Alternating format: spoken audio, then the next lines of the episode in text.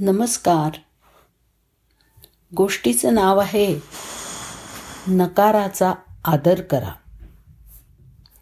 एकदा एका पक्षिणीला पावसाळ्यात अंडी घालण्यासाठी घर बांधायला चांगला निवारा शोधायचा होता. शोधता शोधता तिला दोन निवाऱ्याला योग्य अशी झाडं दिसली आणि ती त्यांच्याकडे संरक्षण मागायला गेली. तिनं पहिल्या झाडाला विचारलं तू मला राहायला फांद्यांवरती सुरक्षित अशी जागा देशील का? तर त्यानं तिला आसरा द्यायला नकार दिला.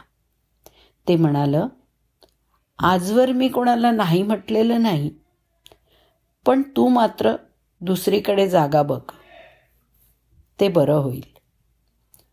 निराश होऊन ती दुसऱ्या झाडाकडे गेली आणि त्यालाही तिने तेच विचारलं. दुसऱ्या झाडानं मात्र होकार दिला. ते म्हणालं खुशाल राहा माझ्या फांदीवरती. मला चालेल. मग तिनं त्या झाडावर छानसा आडोसा पाहून घरटं बनवलं आणि त्यात अंडी घातली. हळूहळू त्या अंड्यातून गोजीरवाणी पिल्लं बाहेर पडली. आणि मग पावसाळा आला.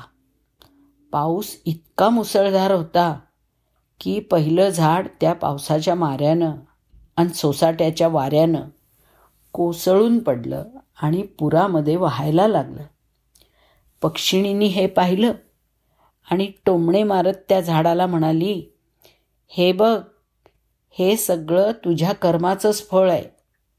मी तुझ्याकडे आसरा मागितला होता पण तू मला तेव्हा आश्रय दिला नाहीस. आणि आता देवानीच तुला त्याची शिक्षा दिली आहे. झाड शेवटच्या वेळी हसलं आणि म्हणालं मला कल्पना आली होती की मी या पावसाळ्यामध्ये जगणार नाही. म्हणूनच मी तुला नकार दिला. मला तुझा आणि तुझ्या पिल्लांचा जीव धोक्यात घालायचा नव्हता. हे ऐकून पक्षाचे डोळे अश्रूंनी भरून आले. कारण इतक्या पावसात ती आणि तिची पिल्लं सुरक्षित आणि जिवंत कशी आहेत हे तिला आता कळलं. तिनं त्या झाडाला शेवटचा नमस्कार केला आणि त्याचे मनोमन आभार मानले. झाडानं पण मग जड अंतःकरणानं पक्षिणीचा निरोप घेतला आणि जाता जाता तिला म्हणाला आपण नेहमी कोणाच्या नकाराला त्याचा अहंकार समजू नये. कारण त्यांच्या नकारामागची त्यांची कारणं आपल्याला माहीत नसतात. म्हणूनच इतरांचा निर्णय आपल्या बाजूनी असो किंवा नसो त्याचा आदरच करावा.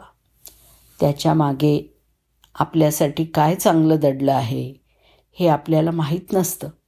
म्हणूनच नेहमी दुसऱ्यांच्या नकाराचा आदर करायला हवा. आणि झाड पाण्यामध्ये वाहून गेलं. धन्यवाद.